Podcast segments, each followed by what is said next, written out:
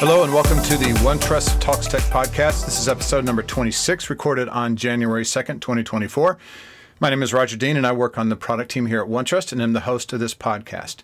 Today's episode is following on the heels of the last one. Is another release episode. This one is going to cover the 2024 01.1.0 release, which is starting to roll out uh, today, January 2nd, or tomorrow, January 3rd. I know we just did another release episode, the last episode, but I had delayed that one, and then this one because of the break uh, for the holidays is falling right on after that. So we'll continue on in that vein. Just a quick reminder that this podcast reflects OneTrust's current expectations for product capabilities. Be advised that dates and features may be subject to change and should not be relied upon when making purchasing decisions. So, in this release episode, I'm going to start off with all of the general availability features that are coming out in the 2024 1.0 1.0 release. I'm also going to cover some of the features that are in public preview. I'm not going to go through all of them because it'll be there's quite a long list that are currently in public preview, but I'll go through several of them and then in next week's episode I'll go through the rest of them and then from then on I'll only do new features that are being released as public preview. So Let's start off with uh, the GA features. We're going to start with audit management. We have one new feature in audit management. It's called Workflow Stage Rules. This enhancement allows users to configure stage rules to create tasks if all conditions are satisfied. Um, note, these rules cannot be added to the first stage in a workflow.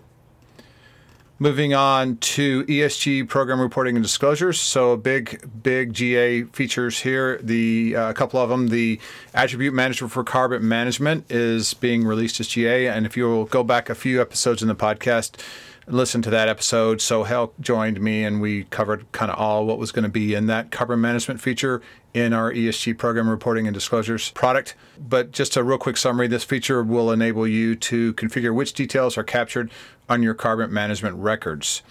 We also have a new feature retrieve emission factors with climatiq.io.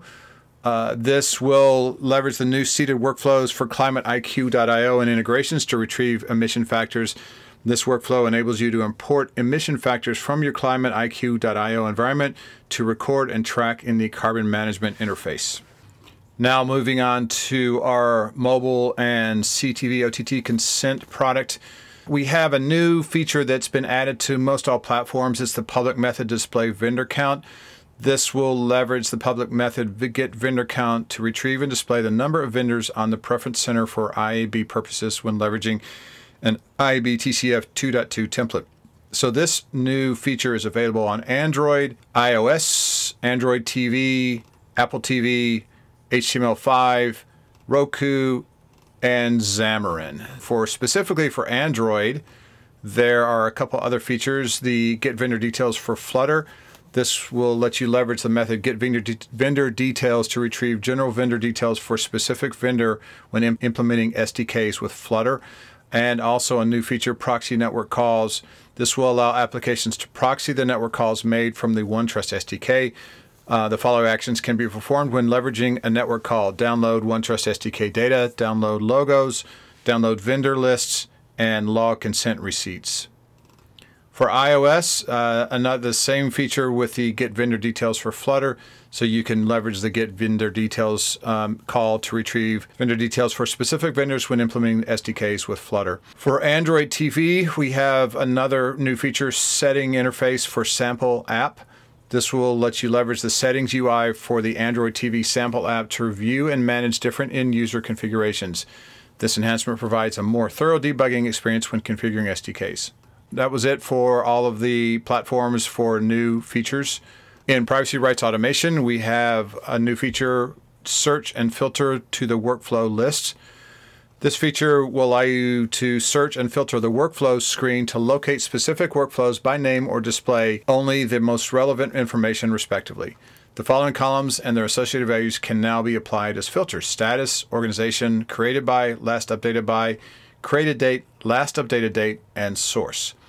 Another new feature in privacy rights automation is saved views in request list exports. This feature enables you to limit the export contents to the information contained in a saved view. In the Universal Consent and Preference Management, we have one new feature validation of request continuation parameter. The request continuation parameter is now required and validated when calling extensive lists of receipts in the Receipts V2 API to paginate results. This allows you to efficiently manage large record data sets, improving the API performance. Okay, now let's look at some of the public preview features. I'm going to go in alphabetical order of the product, and I'll probably get down through the D's. Uh, so starting with AI governance, we have a public couple, well, one public preview feature, automation rules for entity objects. This enhancement can help automate select actions like launching assessments when records are created, updating workflow stages upon assessment approval, or flagging risks based on specific attributes or conditions. Rules can also be categorized into rule groups so they can be applied to object associated with a desired organization level. In audit management, we have one feature in public preview. It's manage all tasks. This feature allows users to easily view and manage all audit, work paper, and finding tasks related to an organization in a central location. Users can also complete the following actions using the new menu filter and sort the task list to easily find tasks, export the task list to further analyze and report on the data outside of the OneTrust application, and receive email notifications when a new task has been assigned to you or requires action. In campaigns, there's one feature in public preview HR data import automation. With this, you can ingest HR data in bulk into OneTrust to better implement ethics and compliance cu- uh, customers at scale. It's achieved by importing a file containing your people data that can be mapped with OneTrust attributes to align your organization's identifiers with our system attributes. The second step is to configure an integration workflow, which will retrieve the specific file from a target data source and populate OneTrust with the latest data for full automation. In cookie consent, there are a few new feature, uh, features in public preview. Always inactive consent state. This consent state enables you to notify your end users that a tracking technology is deployed but not active. The uh, another new feature is the enable global privacy platform on TCF 2.2 templates. With this, you can enable the global privacy platform setting on TCF 2.2 templates. This allows you to enable the IAB Tech Lab general privacy program and populate the IAB TCF EU section of the GPP string. The Utah Consent Privacy Act framework is also in public preview you can leverage the new Utah Consent Privacy Act framework when configuring templates. This framework enables you to configure templates that align with the UCPA requirements. Another a new feature in pro- public preview is the new cookie consent dashboard. With this, you can utilize highly customizable reporting and analytic capabilities using the new cookie consent dashboard to analyze data captured across the module. These dashboards can be used to view information about overall consent rates, geographic TINs, and de- devices leveraged by users for enhanced insights into your organization's consent strategy. Another feature in public preview is vendor identification, categorization, and consent. Vendor identification, categorization, and consent enables you to categorize any vendor services on your website and provide detailed consent options to your visitors. This feature streamlines vendor disclosures and consent by detecting known services and linking them to tracking technologies, leveraging vendor service identification, categorization, and consent to perform the following actions.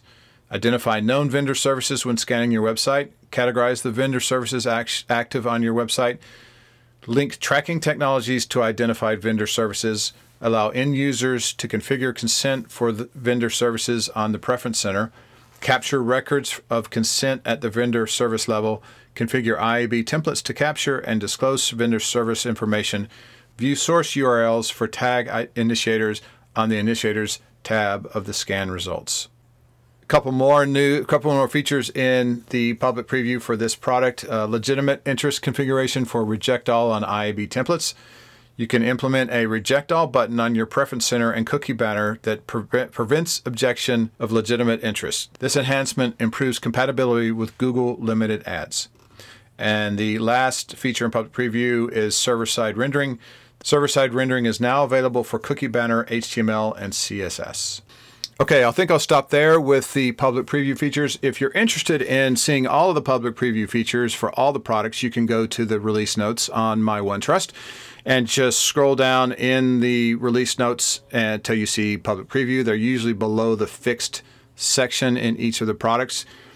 Uh, to activate public preview features, you can contact your your OneTrust customer success manager, or put in a support ticket, or talk to your account representatives, and they can get that feature enabled for you in your tenant or in your sandbox or UAT tenant.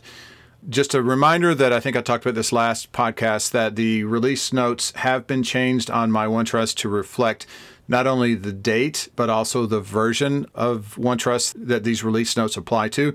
Previously, we just had the date of the release, which was confusing because when you went into the about uh, page on my OneTrust, you would see the version and not the date. So it was kind of hard to to match up what version you were running, what features were in the version you were running with actually what was published in the release notes.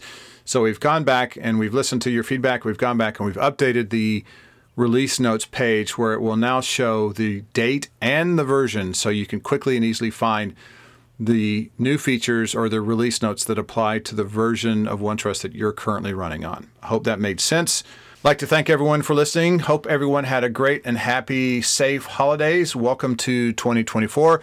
We've got lots of great stuff planned for this year like public facing roadmap. We're going to have the roadmap and public preview, private preview features in the product. So you'll be able to see what's out there. You'll be able to, uh, later on in the, this uh, spring, you'll be able to turn those features on and off. Um, yourself, you won't have to contact support or, or your customer success manager, and also all of the the release process is is is moving forward that I've talked about a couple times in the podcast that is all happening. We're making great progress on that, and hopefully that you'll start to see all the benefits from that coming up. If you have any comments, feedback, requests, please email me at podcast at onetrust.com. Check in those emails. And if you've got, you know, anyone you'd like for me to try and get on the podcast or a topic you'd like for me to discuss, please email me and let me know that. I'll be happy to do that. As always, thanks again for listening. I hope you find this useful, and we will talk to you next week.